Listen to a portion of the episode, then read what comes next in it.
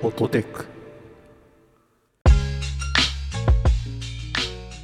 こんにちは、アクシーです。こんにちは洋平ですこの番組ではほっと一息つけるテックな話題をテーマに雑談を交えつつ話していきます。洋平さんも夏ですよ。もう暑いですね梅雨ってどうなりました終わった終わったのこれ。なんかもう毎日猛暑のニュースやってますよね今ね今日収録は7月17日、うん梅雨明け。あれ終わってるな。よくわからない間に終わっている7月19日頃、あさってかあ、あさってらしいです。いや、これ終わってるでしょ。ここ数日全然雨なんて降ってないし。そうですねなんかもう天気 JP からあの日本列島が真っ赤っかになってる画像が送られてきましたねすごいお本当だすごいこれちょっと貼っとこうこれやばいなだって今日一応ね祝日だったんで子供と一緒に出かけようかなと思って買い物したりとか行こうと思ってたんですけど暑すぎてうん、 3軒行く予定が1軒で終わりましたねそういう家本当多かったんじゃないですかね今日いやほんと暑かった息子と一緒に靴買いに行ったんですけど、はいはいはいもうは早く帰ろうっつってもう喉乾いて大変って言ってわかる大変でした本当に街中も休んでる人ばっかりでしたねお店に入ってうん涼んでるしかないみたい人が出歩いていい温度じゃないですよあ れだって37度って微熱ですよ人間で言うとそうですね本当良くないというわけで洋平さんはいちょっと今日コンテンツの話していいですか何でしょう君たちはどう生きるか 出た宮崎駿最新作そして最後の作品と言われているはい。公開初日おー朝一見てきました朝一なんだ。すごい気合いですね。なんかね一応誤解があると良くないのですが、うん私そんなに熱心なスタジオジブリファンではないんですねおお、そうなんですね。はい、えーなんですけどあのメディアヌップの佐々木るさんがすごく熱心なジブリファンで,、はいはいはい。で最近ほらキャッチボールとかでお会いする機会があってうんうん何度か連続して会ってたんですけどその度にねこういや今度のジブリは楽しみだうん。ああ、そっか。こうすすごくこう楽しみなこう話を聞いていてはい。でメディアヌップのディスコードサーバーにそのネタバレ OK 感想部屋みたいなのを公開前に作ってくれてたんですよ。で興味ある人よかったらどうぞみたいな感じで言っててそこに入ったからよしこれはもうネタバレを見る前に私もちょっとね話題のやつは見ておこうと思ってでまあタイミングがちょうどあって、うん朝一だけ見れそうだったので奥さんと一緒に行ってきたんですけどうん。まあちょっと今回ねネタバレなしで感想を言いたいんですまあでも今回の作品って一番特徴的なのは事前情報を一切出さないっていうのが一番特徴なんですねそれちょっと見ましたね。スラムダンクの影響が結構あるっていうのは聞きましたね。ザ・ファースト・スラムダンクのプロモーションの仕方っああはいはい、てはい、いうのは、プロデューサーの方かな影響があったみたいな。うんまああと一応おそらくはこうこういう話かなみたいなのが一件あって、うんまあ今回あのスタジオジブリだけでその制作の費用を賄ってるらしいんですよね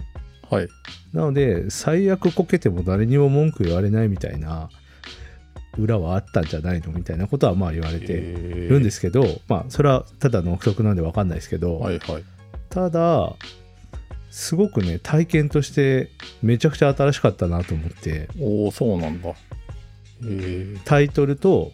メインビジュアルだけ公開されていてうん。全く何にもネタバレが流通していない中で行ったので本当にどういう映画か誰も分かんない状況で見たんであすよの詐欺の絵しかね鳥の絵しかわかんないですからねしかもほらどうやらただの鳥ではないじゃないですか確かにこれは一体何なんだろうみたいな感じから入るまあそれだけなんですけどそういう中で映画を見ることってめったにないのでなるほどねファーストスラムダンクも私は本当にほとんど情報はシャットアウトしてましたけど声優が変わったよとかうんうんなんか CG がすごいらしいとか今までとはちょっと話が違うっぽいような噂をちょっと聞いたりはまあするじゃないですかまあ原作をよく知ってますからねあそうそうそうスそうラムダンクの場合、うん、なので、あれとはやっぱりまたちょっと違う体験で、こういう映画体験って初めてしたかもしれないって思うぐらい、そうかもしれない確かちょっとね、見ながら、この先本当にどうなるかわからないというドキドキのまま終わりま した。に感想としてはですね、まあ何言ってもネタバレになっちゃうとは思うんですけど、あの内容には触れませんけど、はい結論としては私はよくわからなかったなぁで終わりました。なるほどねうん。なんかね映画館でスタジオジブリ作品見たのってどれぐらいあるんですか、串井さんはえーと、ハウルは映画館で見たかな紅の豚もそうですね。千と千尋も映画館で見てる気がしますね。あ結構見てるんですよね僕ね2本だけなんですよお実はそんなにスタジオジブリ熱心じゃなくてああ、なるほど、なるほど。うんまあ、テレビでやってたら見るかぐらい。見ないですねあ、見ないんだ。うん見てないのがいっぱいあるなんか子供にやたら見せちゃってましたね、うあちあなるは。ほ DVD とか持ってたんで。どはいはいはいやっぱりね、トトロとか、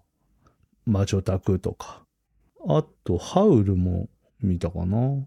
へあとなんだっけなんかまあ、ほとんど見てますねー。子供を連れて見に行くタイプの映画ですか今回ですかはいやめとけ、やめと け。事故る、事故る。大変なことになる。直近のやつもそんな感じだった気がするんであー風立ちぬ。じゃはいはいはあいじゃあもう最近はちょっとそういう看板を下ろしてるんですねまあ、どうなんですかね。うんあの、宮崎駿監督自身がもうやりたいことやってるっていうか感じなんじゃないですかね。僕ね、そう、風立ちぬは劇場で見たんですよ。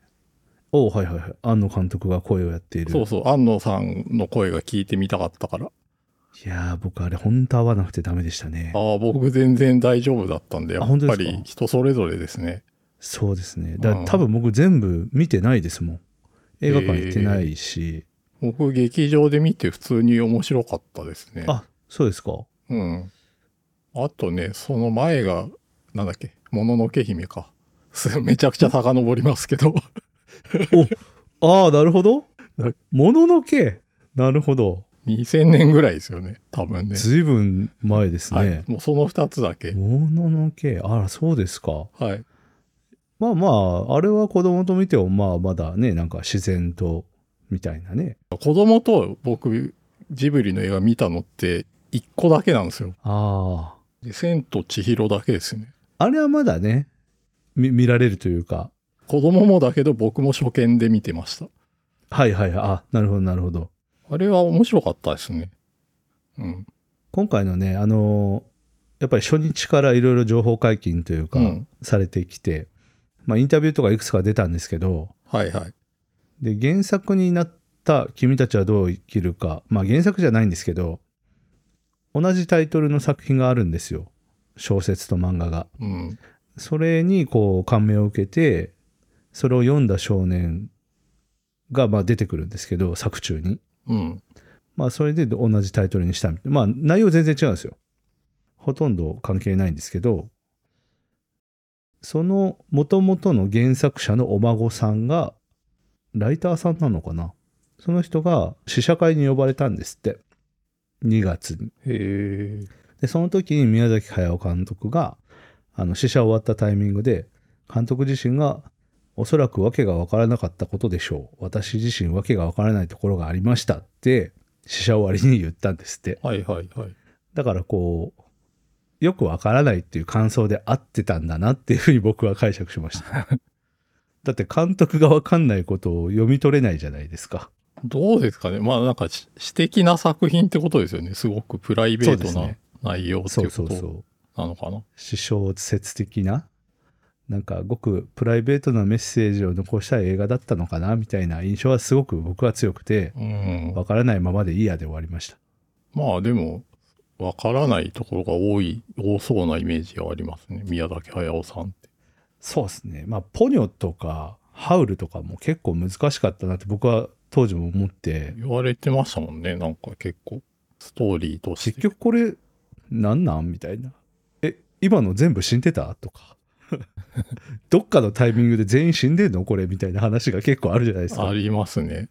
なんか怖いと思ってあでもそういうそういうなんかおっかない仕掛けを実はしてる人っていうイメージはあります確かにそうそう、まあ、今回でよく分かったのは僕はやっぱりこう分かりやすい あの僕アホなんだなと思って分かりやすいストーリーが好みなんだなと思ってほうほうほ最近のジブリはあんま向いてないなって思いましたうなるほどなでも行ってみようかなまあまああの話のネタにはいいしああれってこういうことだったのかっていうのをみんながもう今解説をしてくれているのであー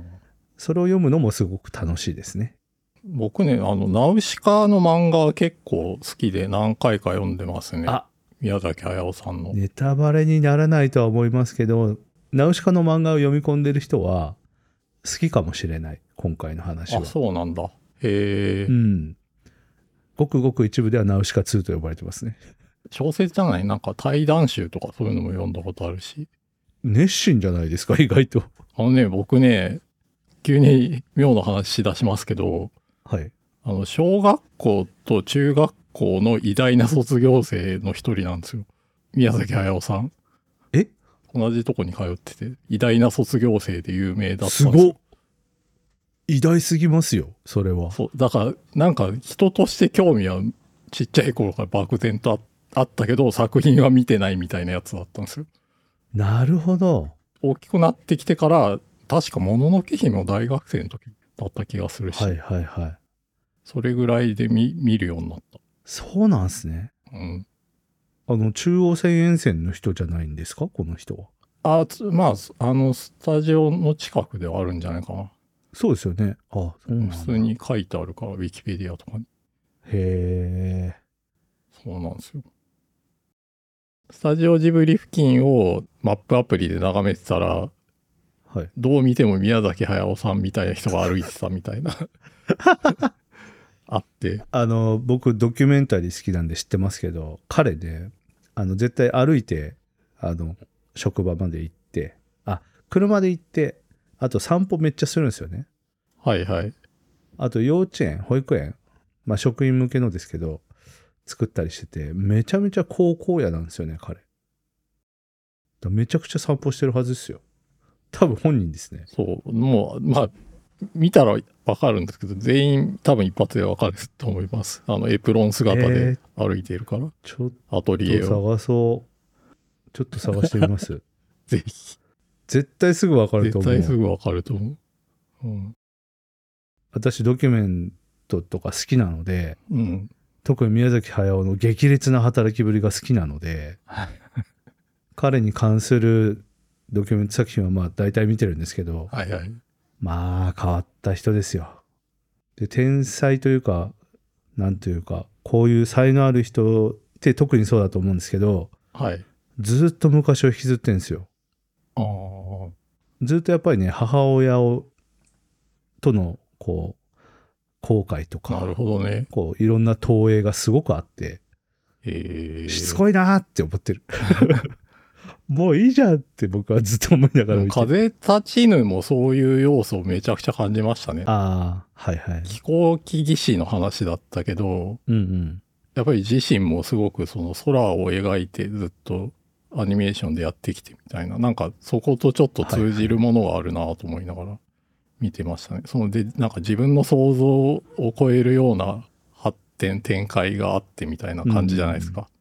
はい。うん。なんかそういうストーリー展開見てて、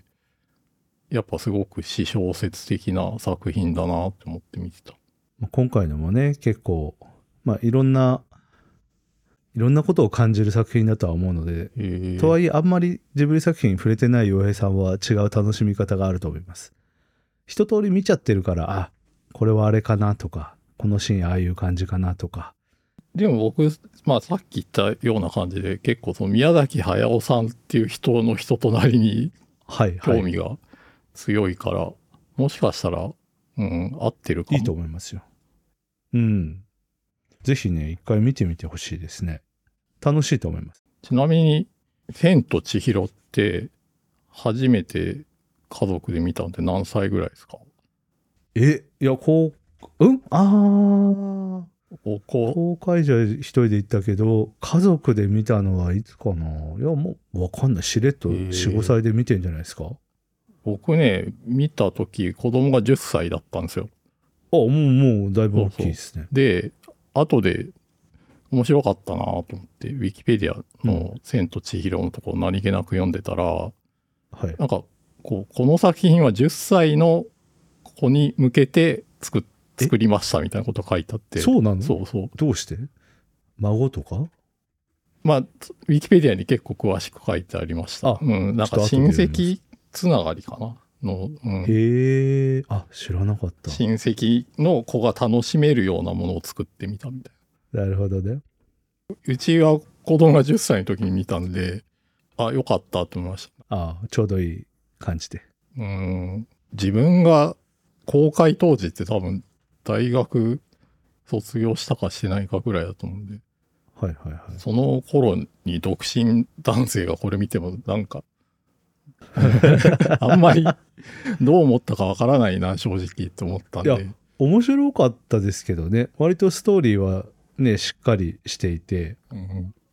まあまあベタな感じですけど昔自分が落ちた川のね神様とそうだったんだみたいななんとなくこうストーリーとしてはよくまとまってるしよくわかる話ではあったので、なるほどね。納得感はすごくありましたね当時はそうだな。まあちょっと今回のやつは家族向けではないということがはいあのお子さんを連れて行くのはお勧めしませんはい。奥さんとデートがてら行くのはいいとは思いますよ僕朝一行って昼ちょっと前に終わって2人でパスタ食べて、うん、よく分かんなかったね っていう感想を言い合うデートに思いがけずなったのであよかったねつって楽しかったねつってなってましたなるほど。ちょっと見てみようお。すすめです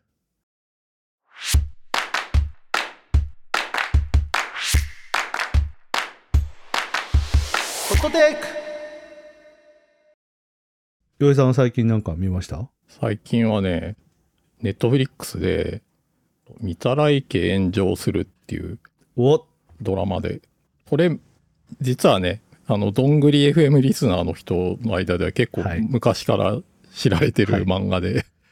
はい、うんこれおすすめだっつってねそうそう漫画があって僕もね実はそのタイミングで全部見ました、そう。はい。普通に面白いですよね面。白かった原作も面白かったんで、うんうん、うんまあ、ネットフリックスになるっていうのは、実は結構驚いたんですけど、すごいなと思って。なんかそういう感じの、ネットフリックスの規模でグローバル配信する作品はいはいなんだと思って、すごいびっくりしたんですけど、まあ原作好きだから見たんですけど、映像化してより面白くなってましたね。あの僕ツイッターだけはよく見てるんですけどいまだにうんうん。元の原作の方かなはいはい。絵描いてる方か原作の方か忘れましたけどなんだっけなんとかもやしさん。あそうですそうですそうですその方がまさか自分が作品を書いた時にこのシーンを実写で撮ると思ってなかったっつってめちゃめちゃ家が燃えてるシ確かーンに写真上げててこれほんと燃やしたんだってさすがネットフリックスって思いましたあ、そう。藤沢もやしさんか。かなそのツイートだけ見ましたね映像化してより面白くなってましたね。あの漫画全8巻なんですけど、ネットフリックス全8エピソードになってて、結構シュッとしてるそあそうですかう、割とスッと見れちゃうんで、うんうん奥さんと2人で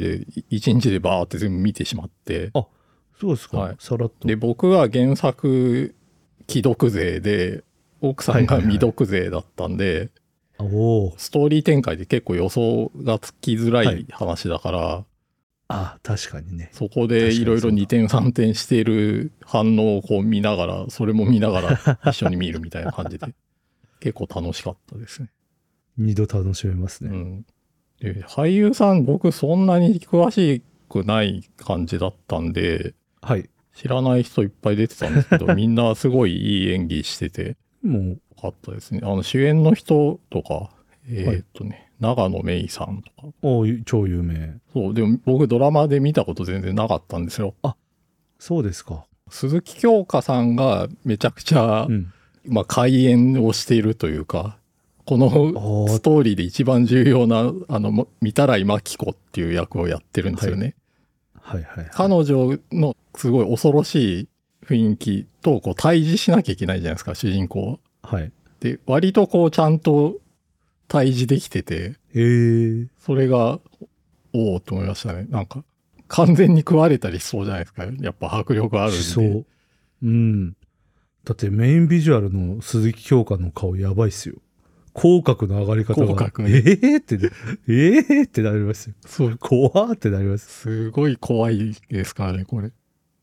や、でも面白かったです。えー、ちょっと、うち奥さん見てると思うけど、見てみようかな。ストーリーはね、何を言ってもネタバレになる系なんで、そうですね。そうですね。まあでも8巻ですごいよくまとまってますよね。本当にすごい面白かったと思う。無駄なところが全然なくて、そうですね。話としてコンパクトだし、まあ、全8話ぐらいだったら一気に見れると思うし、2日ぐらいで、確かに。なんか連休とかに見るのには、すごくおすすめです。そうですね。これちょっとなんかグローバルでも割と人気出てきてますね。そうですか上がってきてますサンクチュアリーとかもそうだっはいたはいはいと思うんですけども、なんか日本以外でも見られてて、うん。今日はグローバル8位とかそれぐらいなのは見ました。おー日本のトップ10で2位ですね。そうそう。で、10位以内に入ってる国がいっぱいあるみたいな状態になってるそうですね。ほえやっぱこれ結構話の分かりやすさがあるし、ー。ああ、そうですね。確かに。割とキャッチーなテーマなんで、そんなに人多く出てこないですからね。そうですね。登場人物も少ないし、そんな多くないですよね。うん。5人、5、6人メインどころはそんな感じですね。多家族分みたいな感じなんで。やっぱウォーキングデッドみたいにもう入れ替わり立ち替わりいろんな人が出てきて、よくわかんねえな、みたいな感じにはならないですからそうねそう。だからちょっとハッシュタグとか追ってみたら、割ともう、うん。いわゆるビンジウォッチングとか言うじゃないですか、そのまとめてみると。はい。はい、うはんい。へビンジウォッチしちゃったみたいなうん反応が多くて、え。意外とこのまま結構人気が出るかもしれないですね、これ。いいですね。期待しちゃう。面白かったです、これ。はい。ちょっと僕も見てみようと思います。俳優さんが本当みんな良かったですね。へえ。なんか最近やっぱネットフリックス予算すごいかけるから、いい俳優さんもたくさん出ますよね。ああ、そうですね、確かに。時間と予算すごいかけるなっていう印象が強いですね。いやーでもこれだけなんかヒットしたらねちゃんと回収できてそうだなこれは確かに。うん楽しみですね。はいすごい鈴木京香さんがすごくいいのでぜひ見てくださいで、ホットテックでは皆さんからの感想をお待ちしています。ツイッターでハッシュタグ、ハッシュホットテックをつけて、感想や取り上げてほしいテーマなどをぜひツイートしてください。また、お便りは番組公式ツイッターからリンクしています。ご用の方はそちらからお願いします。番組が気に入っていただけた方はぜひ、ポッドキャストアプリや Spotify などで購読をよろしくお願いいたします。